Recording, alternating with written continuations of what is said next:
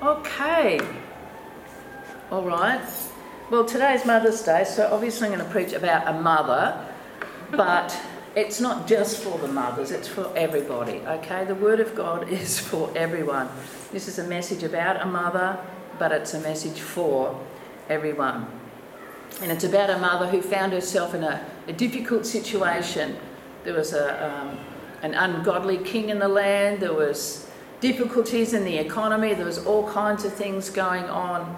And uh, she found herself in a difficult and unexpected situation. And she had to face a challenge. You know, sometimes we have to face the challenge. We can't hide from it, we can't run away from it, we can't do much about it sometimes, but we just got to face it and go through it. And I think I preached about that last week about going through things. So, um, this is a story about a woman uh, in the book of Second Kings, chapter 4. It says, A certain woman, so it's about a specific person. She's not named, but she's a certain person.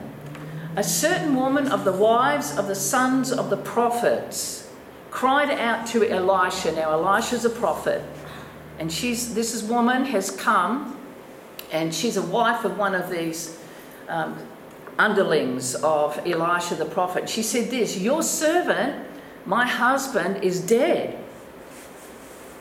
And you know that your servant feared the Lord.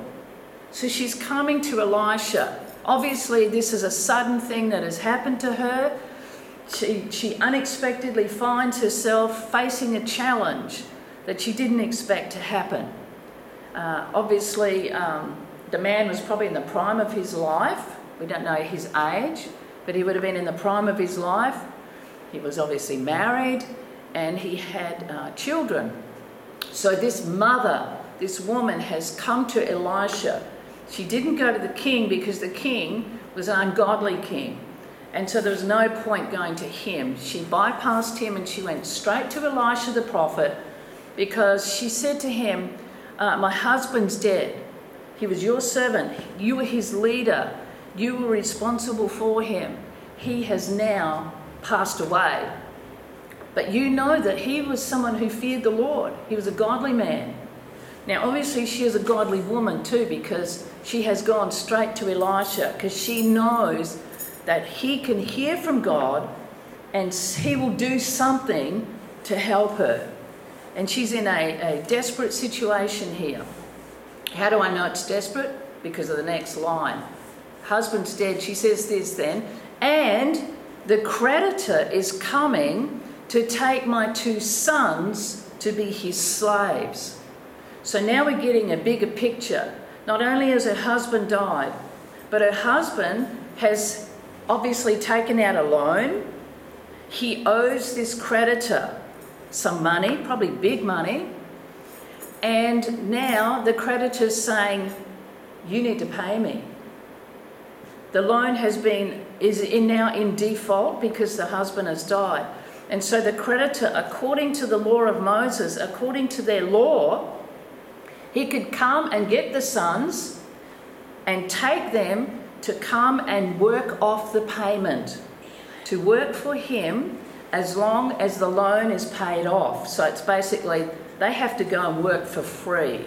They're not going to get paid, but the loan will be repaid. So this woman's basically saying, like, suddenly my family will be gone. My husband's dead, and the creditor, the man we owe the money to, is going to take my sons and make them his slaves. Suddenly, her whole world has changed. Suddenly, she's facing this challenge that she never imagined, probably, that she would have to face. But the point is, she had enough faith to come to Elisha.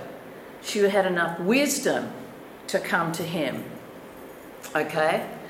And he basically had that responsibility as the leader to do something to help her. She's basically saying, Now I'm a widow, I'm a single mother, and this is a sad thing, and it's also a dangerous thing because back then nobody took care of the widows that they were supposed to. It was even a law of the land that they had to take care of the widows. So when you're in facing a challenge, what's the thing to do? The first lesson here is to ask the right person for help. Go to the right person for help. Okay, so um, she's found out that this is uh, her family's struggling. Maybe she knew it, maybe she didn't. Maybe he hid it from her. We don't know. But she's in a very difficult situation now. Okay. This is what it says in the book of Exodus in the law of Moses. You shall not afflict any widow or fatherless child. If you afflict them in any way and they cry out at all to me, I will surely hear their cry. This is what God spoke to the people of Israel. So, if her husband was a God fearing man, she was probably a God fearing woman. And because she went to Eliza, Elisha, she was a woman of faith. She may have known this law.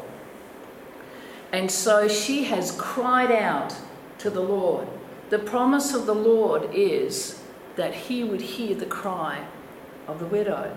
And so she has cried out to the Lord and she's gone to Elisha. And this is what Elisha says Elisha said to her, What shall I do for you? Or did he say, What shall I do for you? or did he say, What shall I do for you? Tell me. It sounds like he's speaking with compassion. Tell me, what do you have in your house? Or what do you have in the house? And she said, Your maidservant has nothing in the house but a jar of oil. So when she came to him for help, she might have expected him to say, Oh, here, and give her a handout. We don't know what she was expecting. But he uh, asked her a question. He said, Well, what have you got in your house? What have you got? Have you got anything of any value? And she said, Nothing. Nothing but a jar of oil. One jar of oil. That's all she could say was of any value. That was probably nothing. Is it says nothing in the house except a jar of oil? Did she leave it that long to ask for help? We don't know. Was she saying, I've got a few things, but the only thing of value is the olive oil in the jar, one jar of oil? That's probably what she was saying. So he's not saying, What can I do for you? He's basically saying, What can you do for you? Is there anything that you can do? Is there anything of value that you can have. What can we start with here? What can we start with? So he asks the question, what do you have? One jar of oil. Now that would be used for food and for medicine back in the day. Food or medicine. So it was a necessity and it was quite valuable. Okay? But she only had one left and it probably wasn't full. So that's all she's got. It doesn't sound like a lot. She's saying it's it's not much at all. It's just one jar, it's not much at all. But you know, God spoke to Moses one day and said, What have, what have you got in your hand? And he's like, Just a rod, just a piece of wood. But then when God told him to stretch it out, the Red Sea parted. When Jesus said to the little kid, What have you got there? Said to the disciples, What food have you got? They said, Oh, it's just you know, a little bit of bread and a couple of fish. Not much. But when he prayed over it, when he blessed it, it multiplied and fed probably 10,000 people, 5,000 men. So, just what you think is a little thing, God can take and multiply. That's what he's saying here. He's saying, What have you got? What have you got? Okay, so then he gives the next instruction. He said, Go Borrow vessels from everywhere, from all your neighbours, empty vessels. Do not gather just a few. In other words, go out and ask your neighbours if they've got any empty vessels jars, pots, jugs, whatever, empty vessels. And don't get just a few, get a lot. get a lot. Now, this could have been very embarrassing for her, very humiliating. She's a widow. People used to look down on widows. But then again, maybe Elisha was holding the community and the neighbours accountable because, according to the law, they should treat her well. Maybe they knew of her. I'm sure they knew. Neighbours know everything. they usually know what's going on. So he said, You go and borrow. Don't beg, but borrow some vessels, okay? Borrow some vessels and get a lot, a lot of empty ones. And so he sent her out. She had a choice to say, No, that's too embarrassing. That's humiliating. I'm not going to do that. I'm not going to do that. Did she do it? This is what he said too. When you've come in, when you've come in, you shall shut the door behind you and your sons. So now he's including the boys in this venture. And then pour it, the one jar that you've got, pour it into all those vessels and set aside the full ones. So in her mind, she would have been thinking, I've got all these empty vessels, I've got one jar of oil, and I've got to pour it into these vessels. What? Until they're all full? Did I hear right? Okay. Shut the door. Don't let anyone else see this.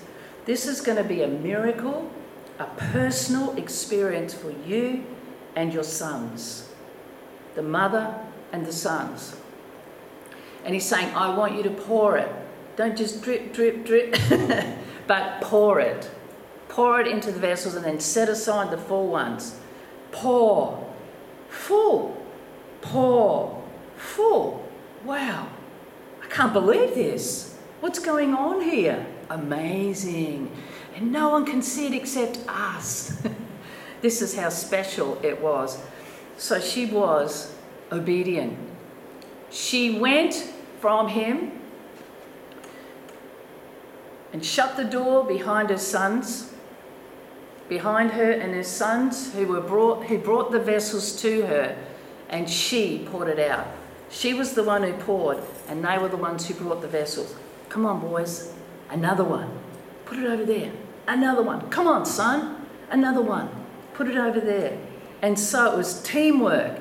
And they enjoyed this miracle together. It wasn't just for her, it was for them as well.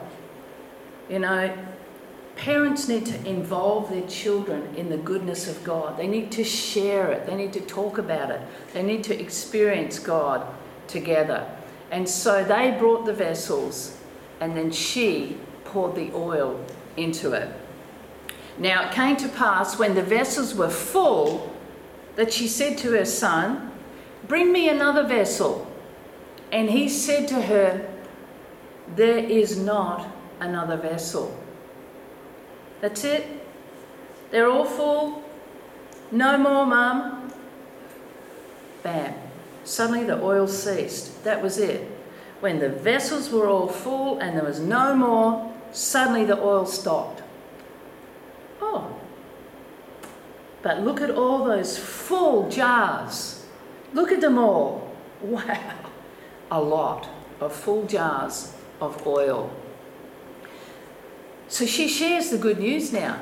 She comes back to Elijah. She came and told the man of God, and he said, okay, next instruction go sell the oil and pay your debt, and you and your sons shall live on the rest. Wow. You know, when she saw all that, she would have thought, ooh, I can stockpile this. I can put this away for a rainy day. Look at all this oil I've got. Wow. That's the first thing you would have thought. We would have thought too, probably. But he said, no, sell it. We just got it. Sell it. Sell it and do the right thing. Sell it and first pay your debt. Pay your debt so you don't owe anybody anything. Pay off this creditor so he doesn't take your boys away. Keep your family together first. Sell it, pay your debt.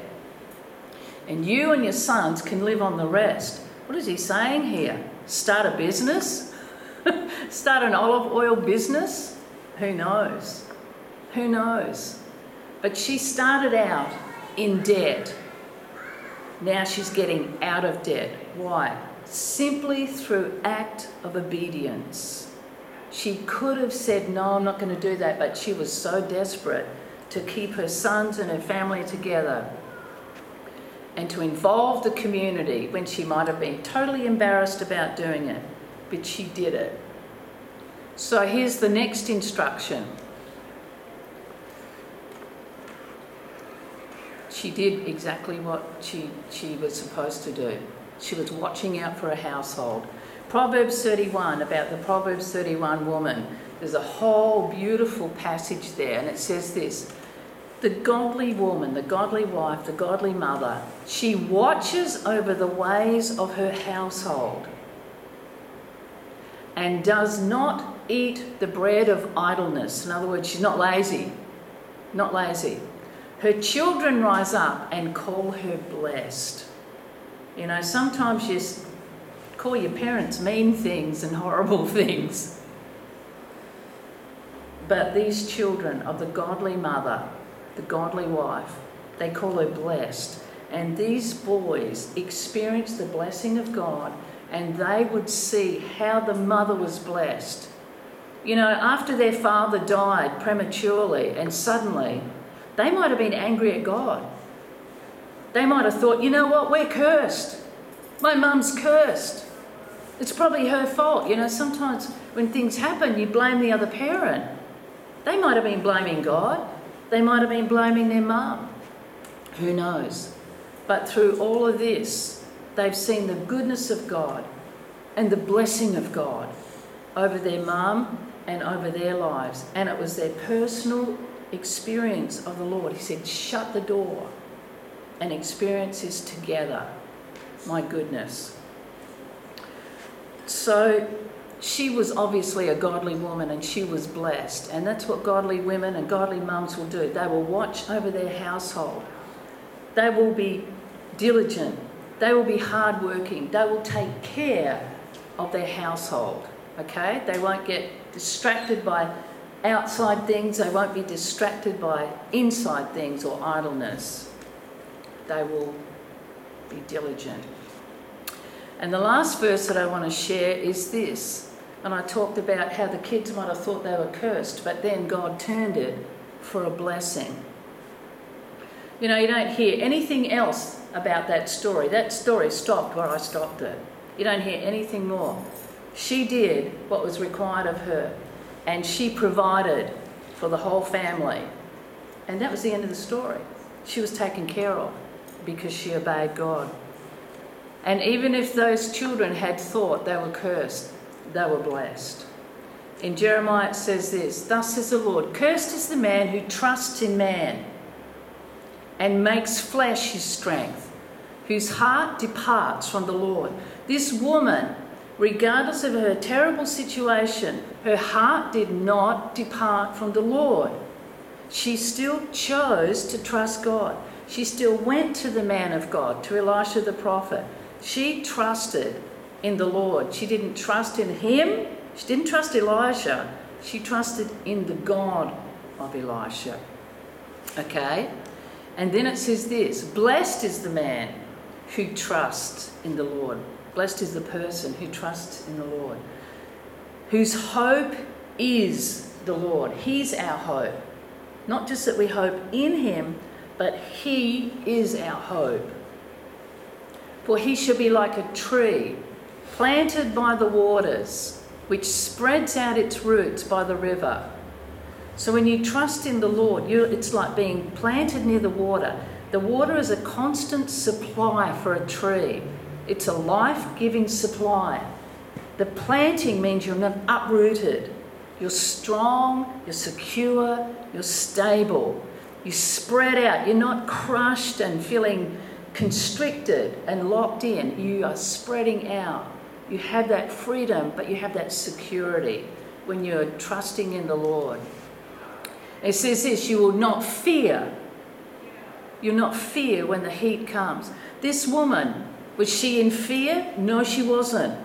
Was she anxious? No, she wasn't. Was she concerned? Yes, she was. There's a difference between fear, anxiety, and concern. It's okay to be concerned. We don't want to be anxious and we certainly don't want to be fearful, okay? So he says here, if you if you trust God, you're blessed. You're like that tree. You will not fear when the heat comes. But its leaf will be green. Even when times get tough, you'll still flourish. You'll not be anxious in the year of drought. You won't fear oh my God, what's going to happen if the stock market crashes? What's going to happen if I lose my job? What's going to happen if this happens? What? We don't have to be anxious. When you trust the Lord, our future is in His hands. Our schedule is in His hands. Our family, our future, our relationships, our everything is in His hands. We don't have to be anxious and we shouldn't fear even in the year of drought. Nor will we cease from yielding fruit. So, regardless of what's going on around us, we will be blessed because God is with us. We will prosper. That woman was in debt one moment, and then because of her faith and because of obedience, suddenly prosperity has come to the household suddenly the answers have come. When there was questions, the answer has come. It looked like they were cursed, but suddenly it turned into a blessing. It turned into a blessing. The hand of God was there. Father, we just thank you for your word. Lord, I thank you that when we face a challenge, that we will be like this woman, that we will not harden our hearts, but we will turn our face towards you. When we face a challenge, we turn our face towards you. And Lord, we call on the name of the Lord, and you bring help. You bring answers. Lord, she didn't have the answer, but you did. Father, I just thank you that no matter what challenge that we may be facing, that we will not fear, that we will not be anxious, and if we are concerned, that we would call upon the name of the Lord, that you would hear us and you would direct us, and that we would follow and obey your instructions, no matter how simple they may seem, no matter how ordinary it may seem. Lord, you are the miracle worker. You multiplied the fish and the bread. You multiplied the oil. You multiplied the, you turned the water into wine. Lord, you did all kinds of amazing miracles. And Lord, you are still doing them today.